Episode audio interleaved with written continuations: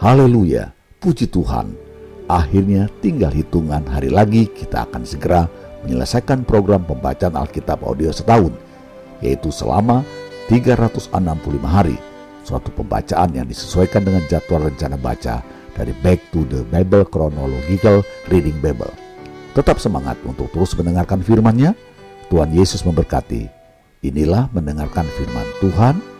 Hari ke-364 Wahyu pasal 12 Maka tampaklah suatu tanda besar di langit, seorang perempuan berselubungkan matahari, dengan bulan di bawah kakinya, dan sebuah mahkota dari dua belas bintang di atas kepalanya. Ia sedang mengandung, dan dalam keluhan dan penderitaannya hendak melahirkan, ia berteriak kesakitan. Maka tampaklah suatu tanda yang lain di langit, dan lihatlah, seekor naga merah padam yang besar, berkepala tujuh dan bertanduk sepuluh, dan di atas kepalanya ada tujuh mahkota, dan ekornya menyeret sepertiga dari bintang-bintang di langit, dan melemparkannya ke atas bumi dan naga itu berdiri di hadapan perempuan yang hendak melahirkan itu untuk menelan anaknya segera sesudah perempuan itu melahirkannya. Maka ia melahirkan seorang anak laki-laki yang akan menggembalakan semua bangsa dengan gada besi. Tiba-tiba anaknya itu dirampas dan dibawa lari kepada Allah dan ke tahtanya. Perempuan itu lari ke padang gurun di mana telah disediakan suatu tempat baginya oleh Allah, supaya ia dipelihara di situ 1260 hari lamanya. Maka timbullah peperangan di sorga. Mikael dan malaikat-malaikatnya berperang melawan naga itu. Dan naga itu dibantu oleh malaikat-malaikatnya. Tetapi mereka tidak dapat bertahan mereka tidak mendapat tempat lagi di sorga. Dan naga besar itu, si ular tua, yang disebut iblis atau satan, yang menyesatkan seluruh dunia, dilemparkan ke bawah. Ia dilemparkan ke bumi bersama-sama dengan malaikat-malaikatnya. Dan aku mendengar suara yang nyaring di sorga berkata, sekarang telah tiba keselamatan dan kuasa dan pemerintahan Allah kita dan kekuasaan dia yang diurapinya karena telah dilemparkan ke bawah pendakwa saudara-saudara kita yang mendakwa mereka siang dan malam di hadapan Allah dan mereka mengalahkan dia oleh darah anak domba dan oleh perkataan kesaksian mereka. Karena mereka tidak mengasihi nyawa mereka sampai ke dalam maut.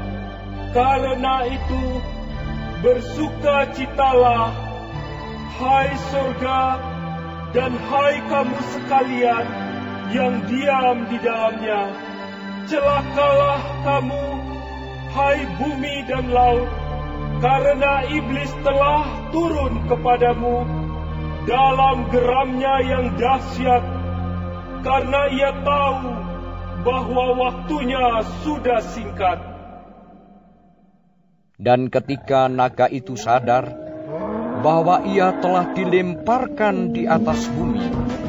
Ia memburu perempuan yang melahirkan anak laki-laki itu.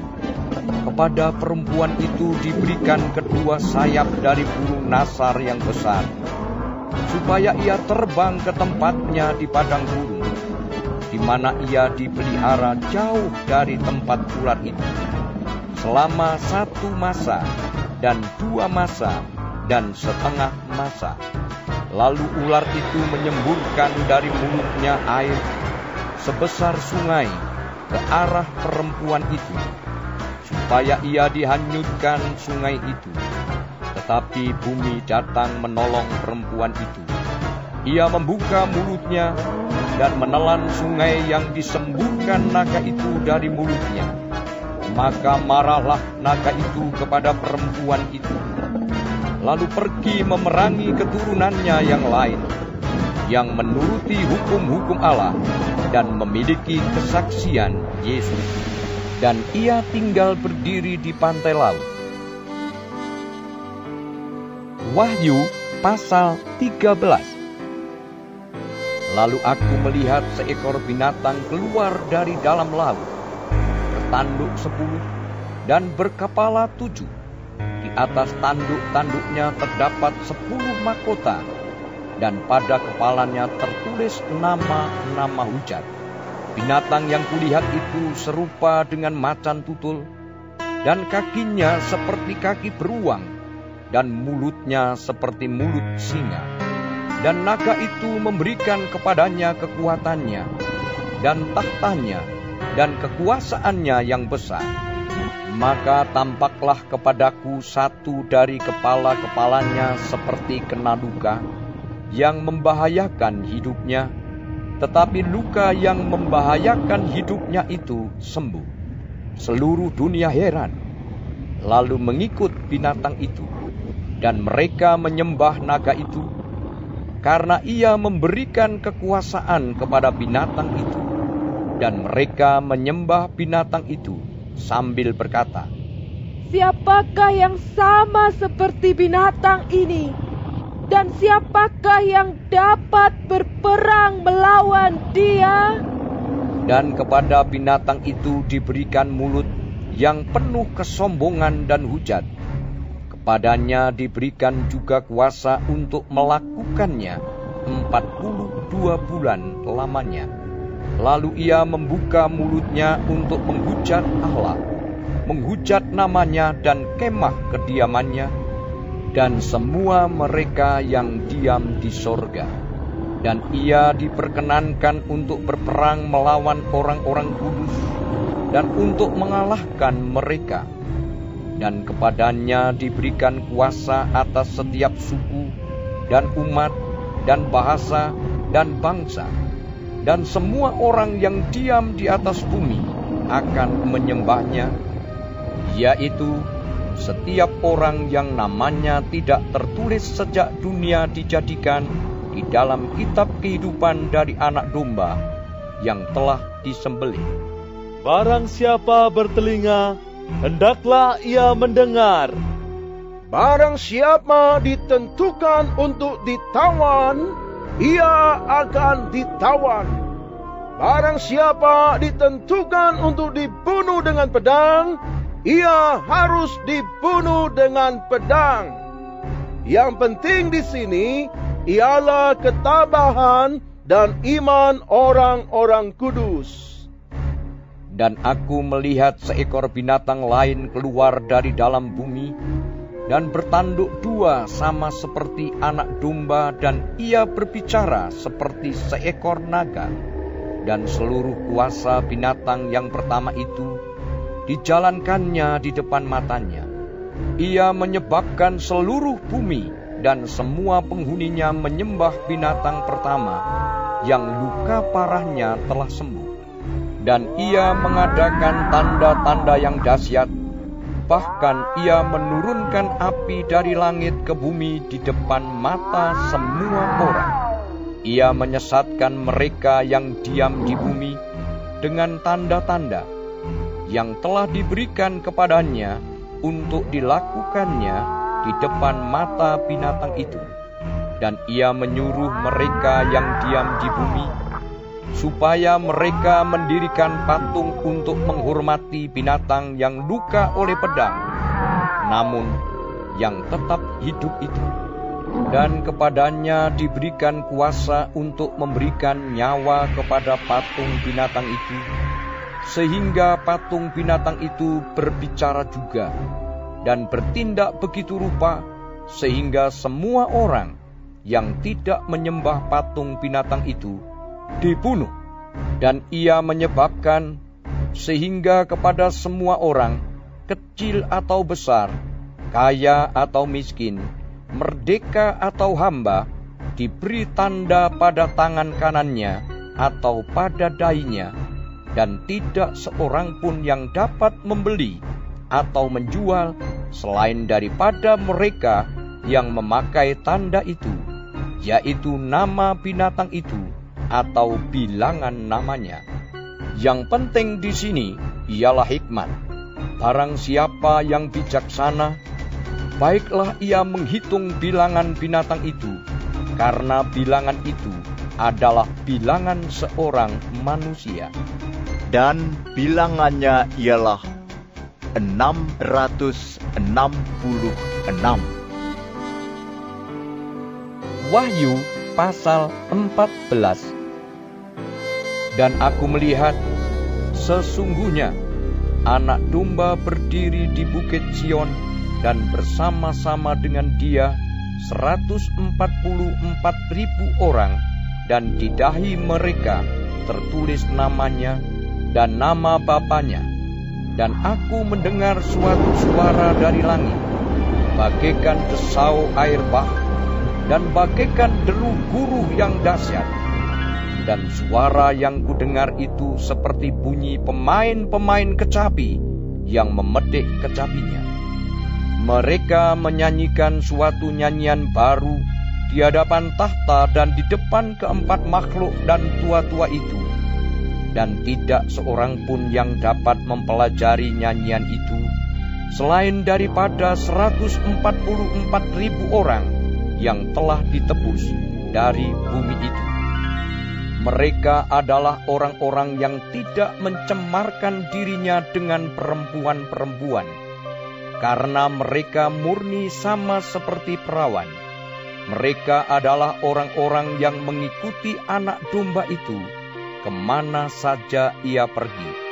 Mereka ditebus dari antara manusia sebagai korban-korban sulung bagi Allah dan bagi anak domba itu dan di dalam mulut mereka tidak terdapat dusta.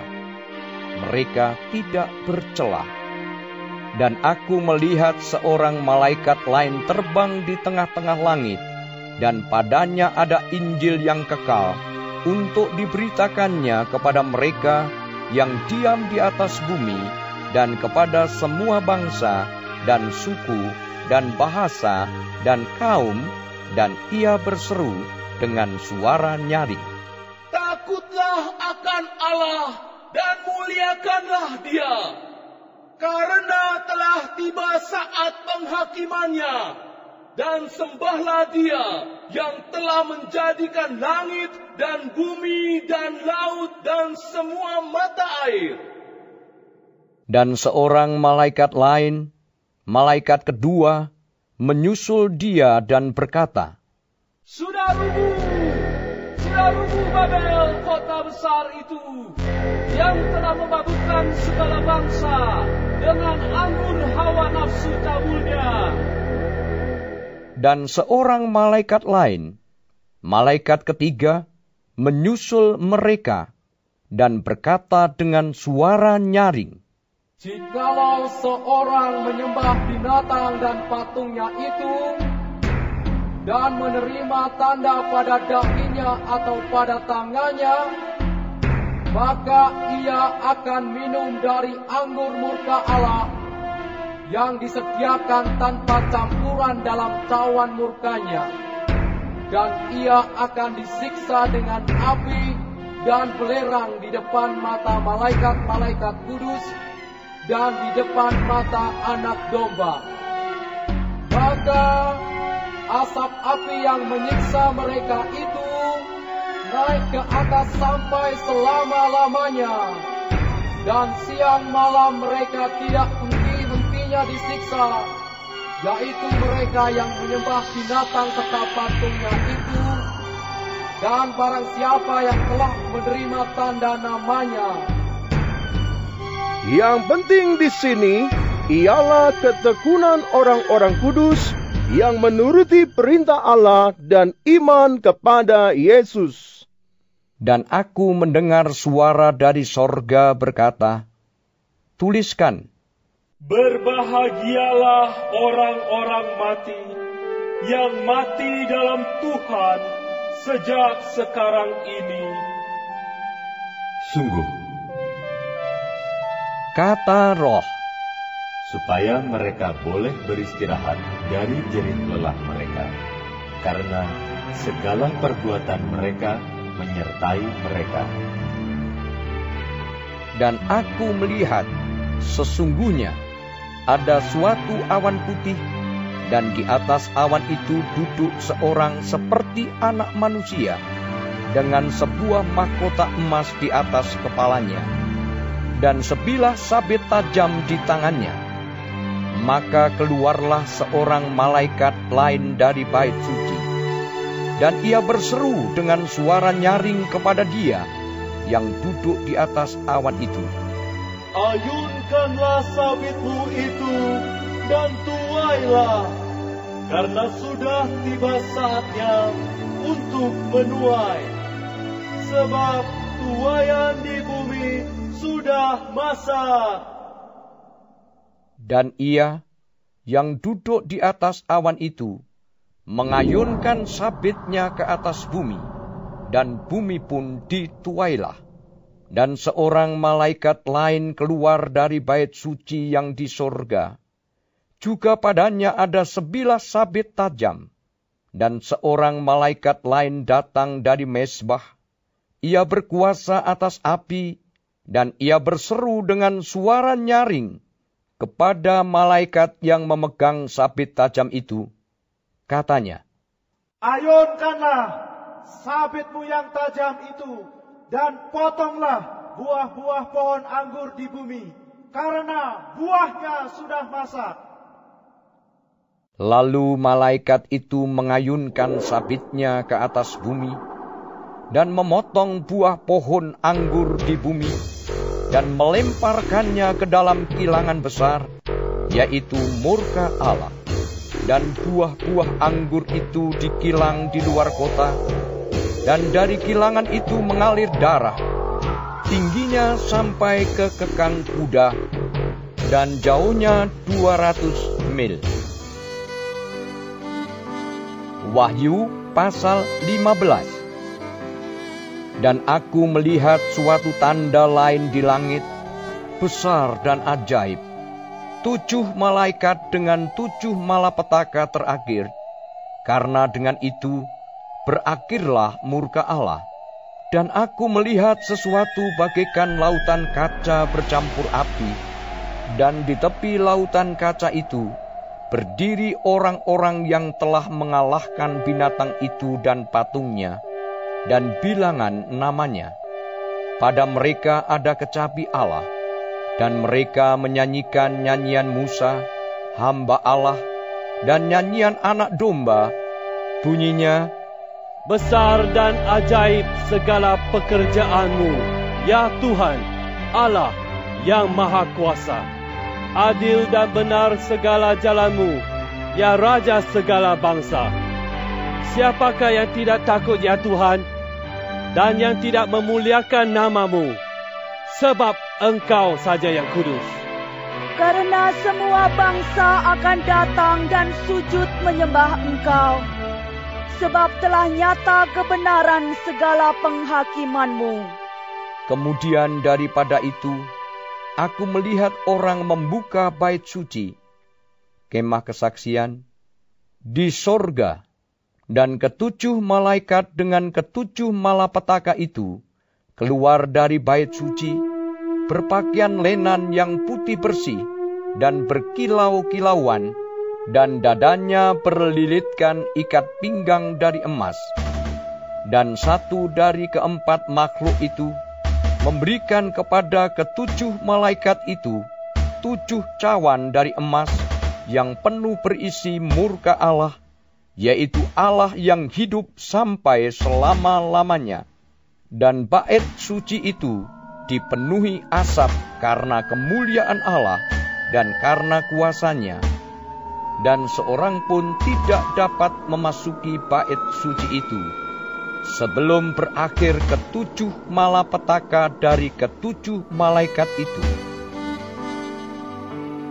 Wahyu pasal 16 Dan aku mendengar suara yang nyaring dari dalam bait suci, berkata kepada ketujuh malaikat itu, Pergilah dan tumpahkanlah ketujuh cawan murka Allah itu ke atas bumi. Maka pergilah malaikat yang pertama, dan ia menumpahkan cawannya ke atas bumi. Maka timbullah bisul yang jahat dan yang berbahaya pada semua orang yang memakai tanda dari binatang itu dan yang menyembah patungnya. Dan malaikat yang kedua menumpahkan cawannya ke atas laut, maka airnya menjadi darah, seperti darah orang mati, dan matilah segala yang bernyawa yang hidup di dalam laut. Dan malaikat yang ketiga menumpahkan cawannya atas sungai-sungai dan mata-mata air, dan semuanya menjadi darah. Dan aku mendengar malaikat yang berkuasa atas air itu berkata, Adillah kau, engkau yang ada dan yang sudah ada, engkau yang kudus, yang telah menjatuhkan hukuman ini.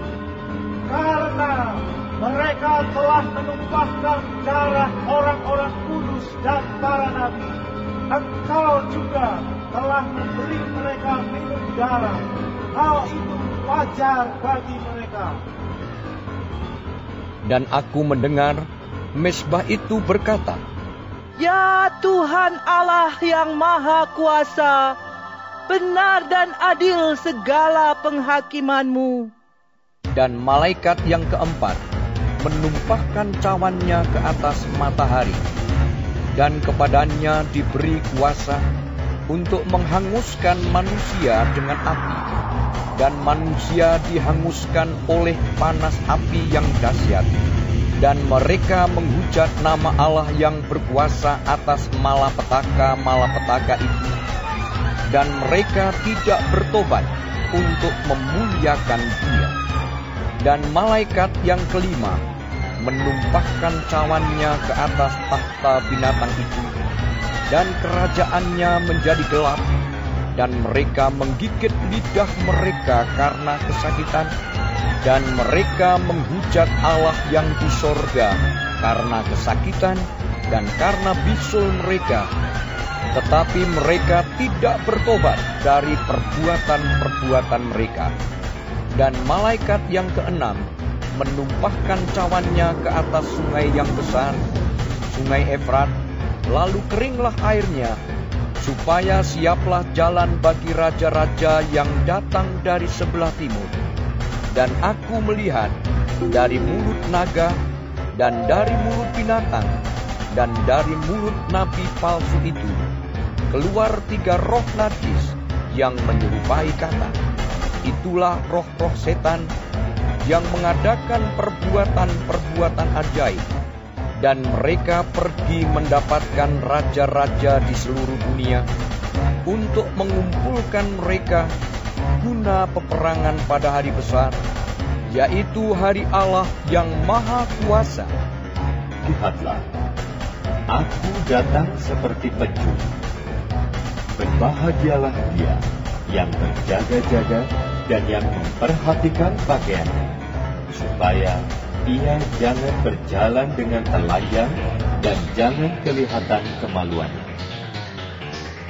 Lalu ia mengumpulkan mereka di tempat yang dalam bahasa Ibrani disebut Harmagedon.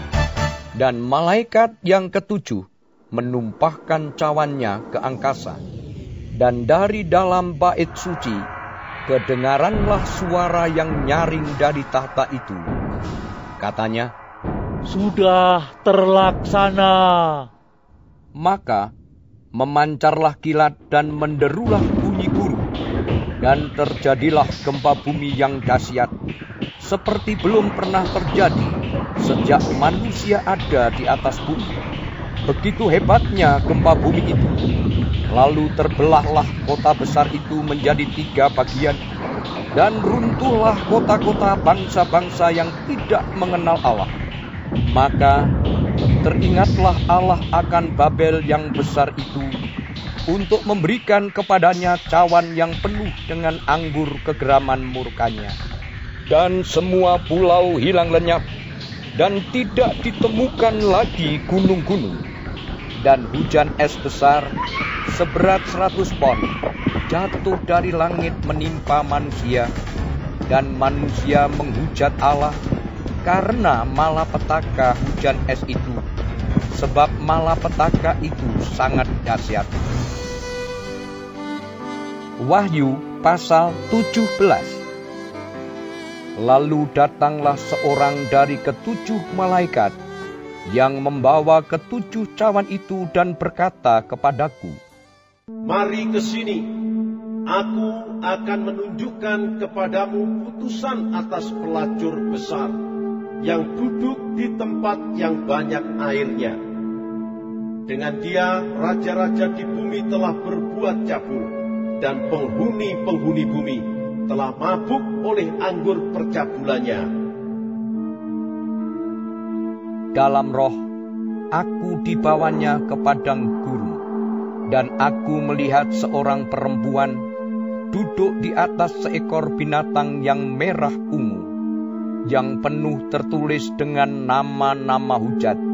Binatang itu mempunyai tujuh kepala dan sepuluh tanduk dan perempuan itu memakai kain ungu dan kain kirmisi yang dihiasi dengan emas, permata, dan mutiara, dan di tangannya ada suatu cawan emas penuh dengan segala kekejian dan kenajisan percabulannya, dan pada dahinya tertulis suatu nama, suatu rahasia.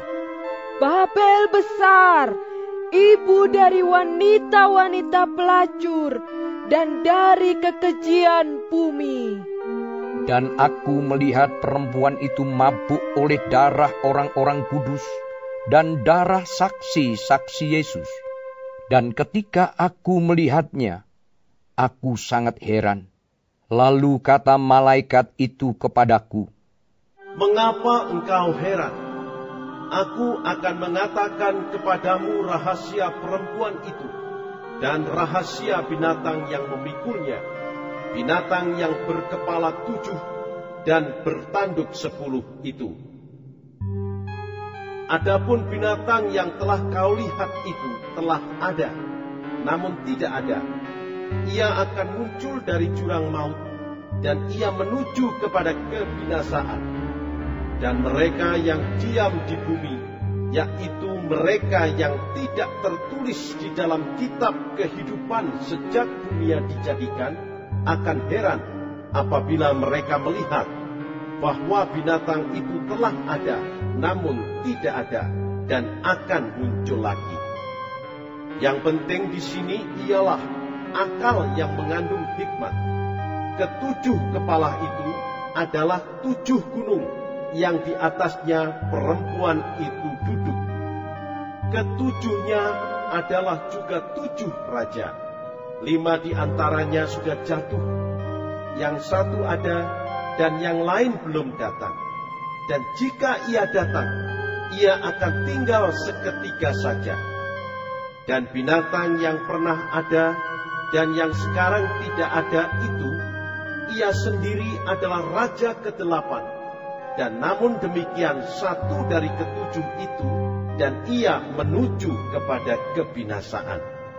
Dan ke sepuluh tanduk yang telah kau lihat itu adalah sepuluh raja yang belum mulai memerintah tetapi satu jam lamanya mereka akan menerima kuasa sebagai raja bersama-sama dengan binatang itu. Mereka seia sekata kekuatan dan kekuasaan mereka, mereka berikan kepada binatang itu.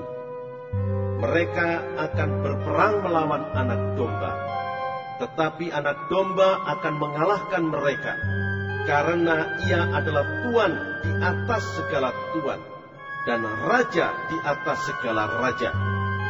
Mereka bersama-sama dengan dia juga akan menang, yaitu mereka yang terpanggil yang telah dipilih dan yang setia. Lalu ia berkata kepadaku, Semua air yang telah kau lihat, di mana wanita pelacur itu duduk, adalah bangsa-bangsa dan rakyat banyak dan kaum dan bahasa. Dan kesepuluh tanduk yang telah kau lihat itu, serta binatang itu akan membenci pelacur itu, dan mereka akan membuat dia menjadi sunyi dan telanjang dan mereka akan memakan dagingnya dan membakarnya dengan api. Sebab Allah telah menerangi hati mereka untuk melakukan kehendaknya dengan seia sekata dan untuk memberikan pemerintahan mereka kepada binatang itu sampai segala firman Allah telah digenapi. Dan perempuan yang telah kau lihat itu adalah kota besar yang memerintah atas raja-raja di bumi. Wahyu pasal 18 Kemudian daripada itu, aku melihat seorang malaikat lain turun dari surga. Ia mempunyai kekuasaan besar, dan bumi menjadi terang oleh kemuliaannya. Dan ia berseru dengan suara yang kuat, katanya, sudah rubuh, sudah rubuh Babel kota besar itu. Dan ia telah menjadi tempat kediaman roh-roh jahat. Dan tempat bersembunyi semua roh najis. Dan tempat bersembunyi segala burung yang najis dan yang dibenci. Karena semua bangsa telah minum dari anggur hawa nafsu cabulnya dan raja-raja di bumi telah berbuat cabul dengan dia. Dan pedagang-pedagang di bumi telah menjadi kaya oleh kelimpahan hawa nafsunya. Lalu aku mendengar suara lain dari sorga berkata, Pergilah kamu, hai umatku, pergilah daripadanya supaya kamu jangan mengambil bagian dalam dosa-dosanya dan supaya kamu jangan turut ditimpa malapetaka-malapetakanya. Sebab dosa-dosanya telah bertimbun-timbun sampai ke langit, dan Allah telah mengingat segala kejahatannya. Balaskanlah kepadanya, sama seperti dia juga membalaskan, dan berikanlah kepadanya dua kali lipat menurut pekerjaannya campurkanlah baginya dua kali lipat di dalam cawan pencampurannya. Berikanlah kepadanya siksaan dan pergabungan sebanyak kemuliaan dan kemewahan yang telah ia nikmati. Sebab ia berkata di dalam hatinya, Aku bertahta seperti ratu. Aku bukan janda dan aku tidak akan pernah berkabung. Sebab itu, segala malapetakannya akan datang dalam satu hari, yaitu sampar dan perkabungan dan kelaparan. Dan ia akan dibakar dengan api, karena Tuhan Allah yang menghakimi dia adalah kuat dan raja-raja di bumi yang telah berbuat cabul dan hidup dalam kelimpahan dengan dia akan menangisi dan meratapinya apabila mereka melihat asap api yang membakarnya. Mereka akan berdiri jauh-jauh karena takut akan siksaannya dan mereka akan berkata, Celaka, celaka engkau, Hai kota yang besar, Babel. Hai kota yang kuat, sebab dalam satu jam saja sudah berlangsung penghakimanmu.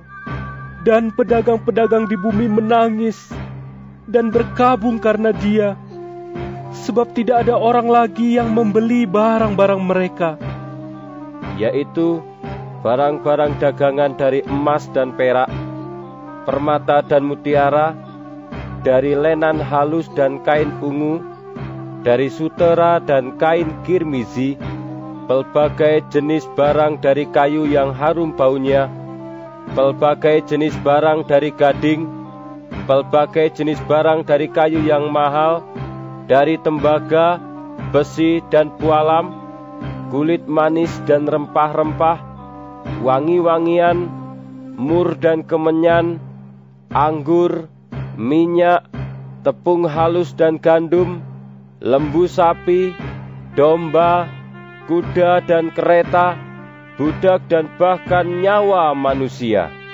Dan mereka akan berkata, Sudah lenyap buah-buahan yang diingini hatimu, dan segala yang mewah dan indah telah hilang daripadamu, dan tidak akan ditemukan lagi mereka yang memperdagangkan barang-barang itu, yang telah menjadi kaya oleh Dia, akan berdiri jauh-jauh karena takut akan siksaannya, dan sambil menangis dan meratap, mereka berkata, "Celaka, celaka, kota besar!" yang berpakaian lenan halus dan kain ungu dan kain kermisi dan yang dihiasi dengan emas dan permata dan mutiara.